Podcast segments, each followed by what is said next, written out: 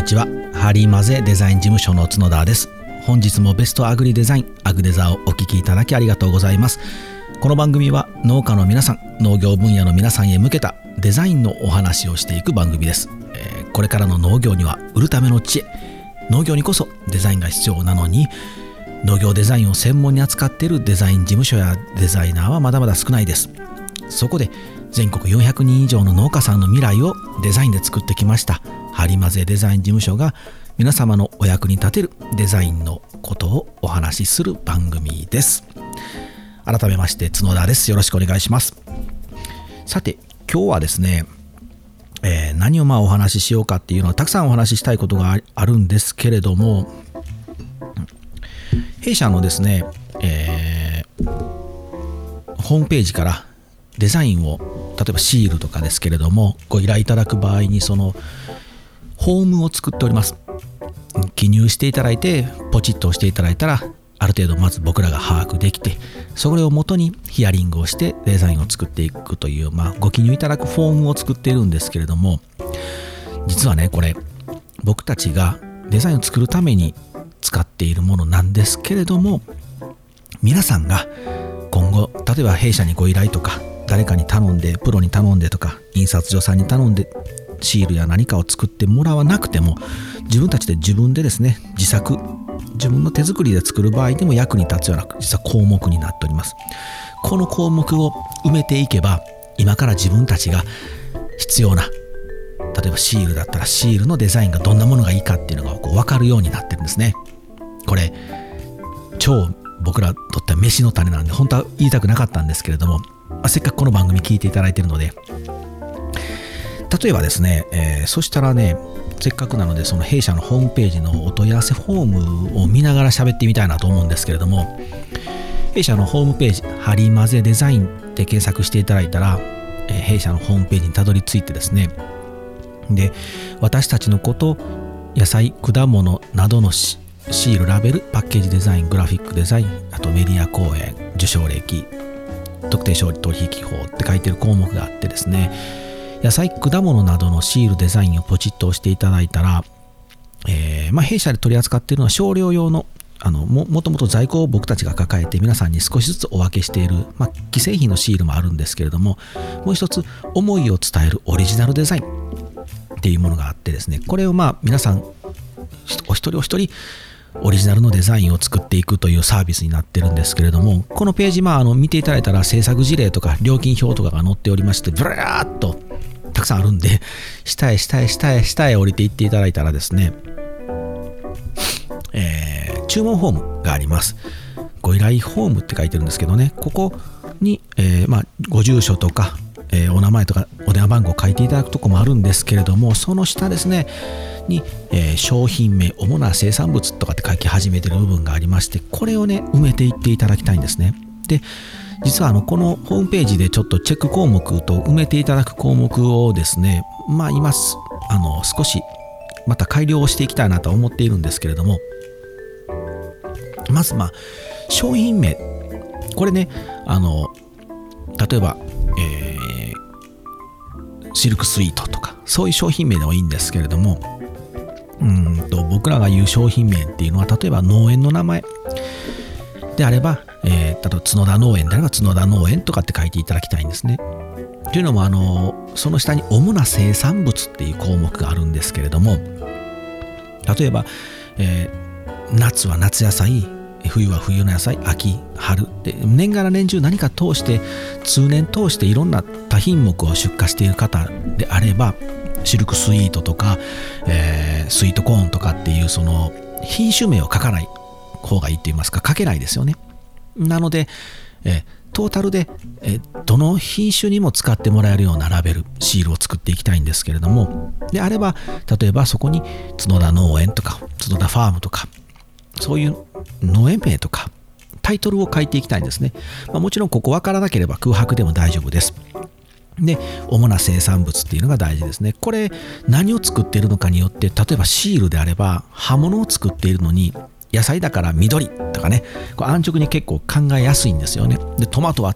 トマトなんで赤って結構皆さん選んでしまうんですけれども、実際そのトマトに赤いシールを貼ってしまったら目立たないんですよね。でもね、これ難しいのが、だからといってこう違う色をやってしまうとトマトっぽくないんですよね。美味しくなさそうなんですよ。なのでトマトの赤のトマトの上に貼るシールで赤の色を使うんですけど、目立つ方法っていうのを僕らプロは考えます。でその下ですね、卸先、まあ、販売先ですね、え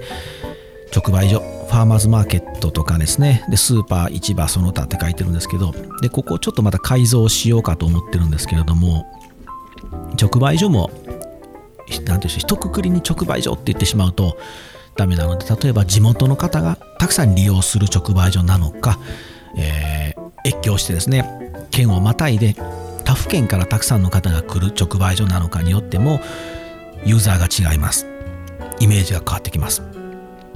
でスーパーもですね、地元のスーパーマーケットなのか、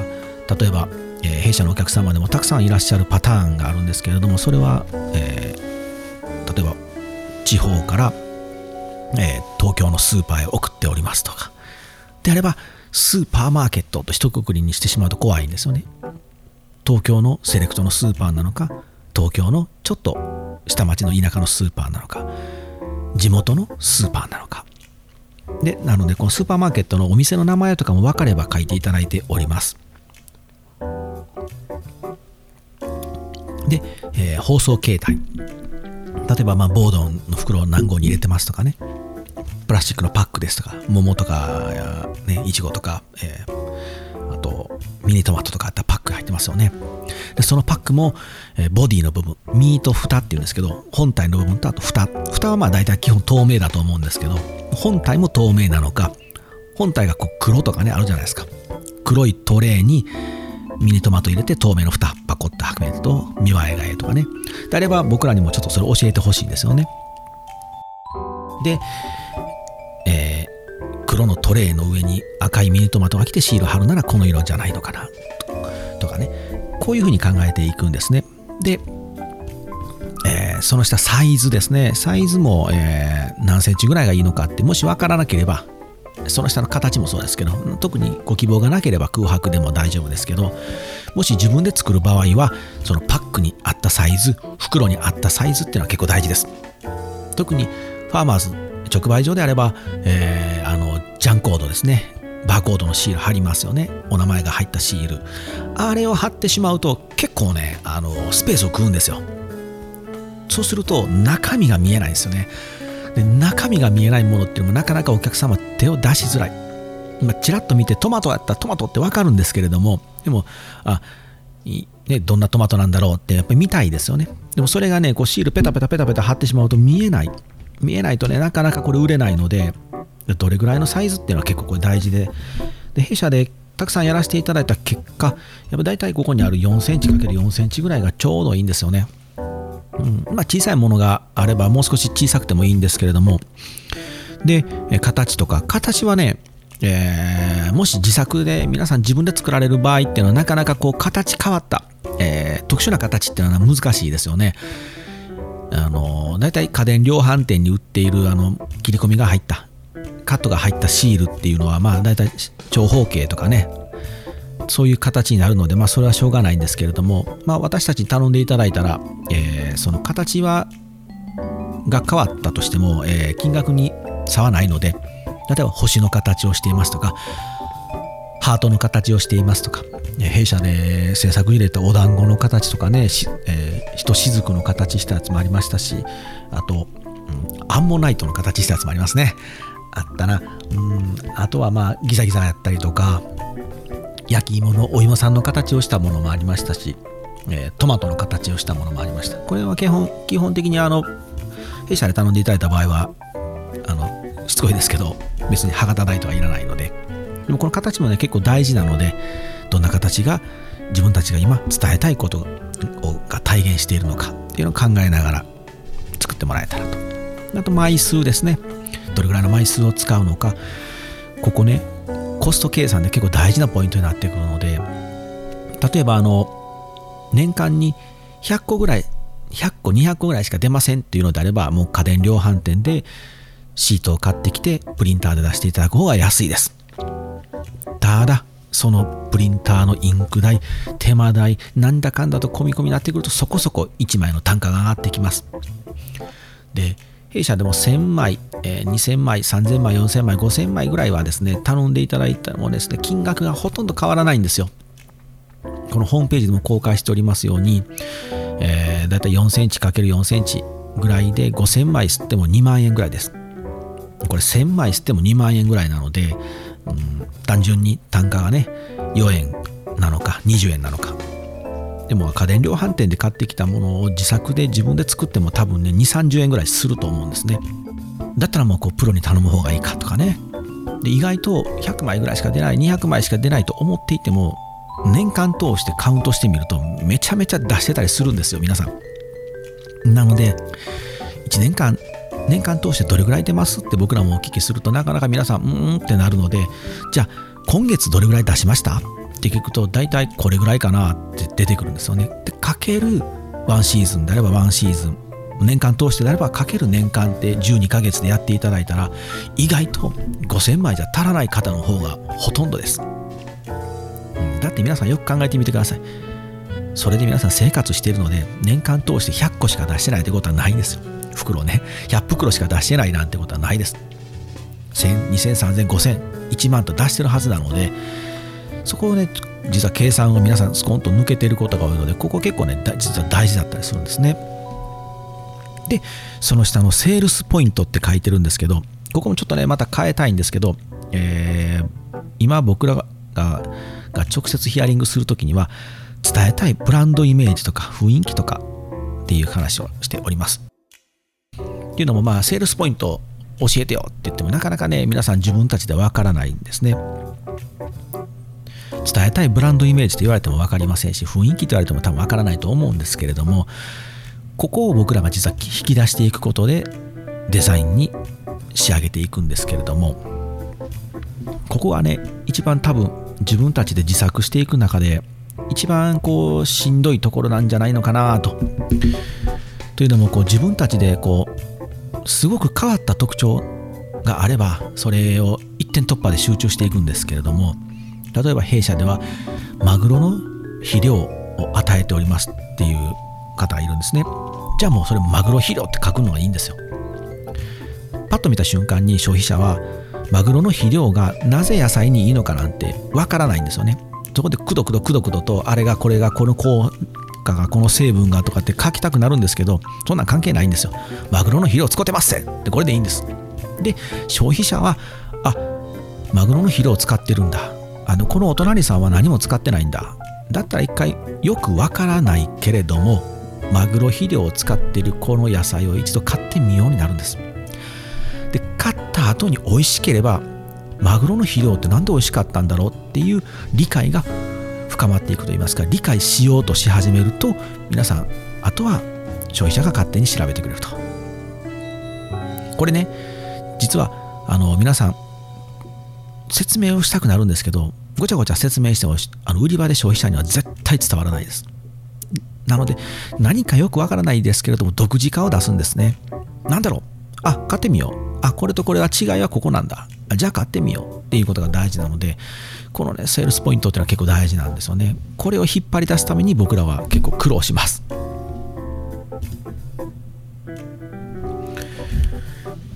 ここの引き出し方なんですけれども、やはりあのうーん違いを見つけていくしかないんですね。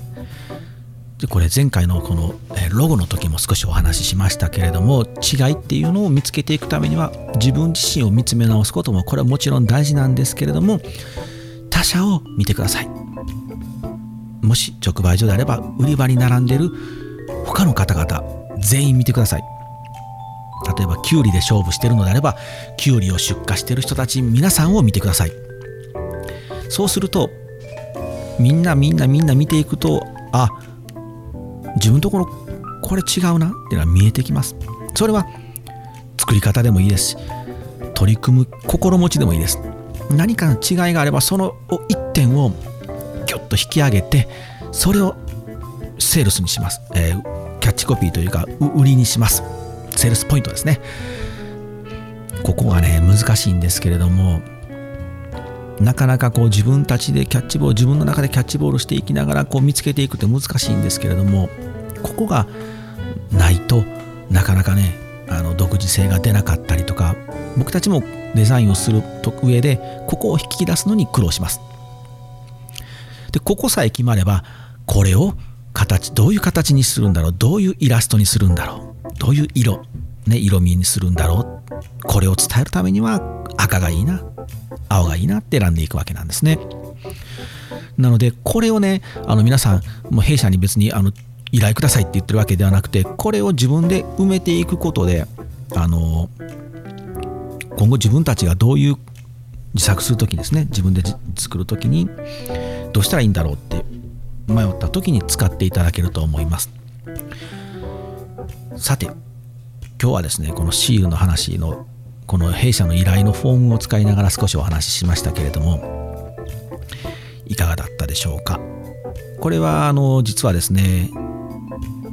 実は実は実はばっかりあれなんですけれども、あの弊社がデザインをご依頼いただくときにヒアリングシートっていうのを用意しておりまして、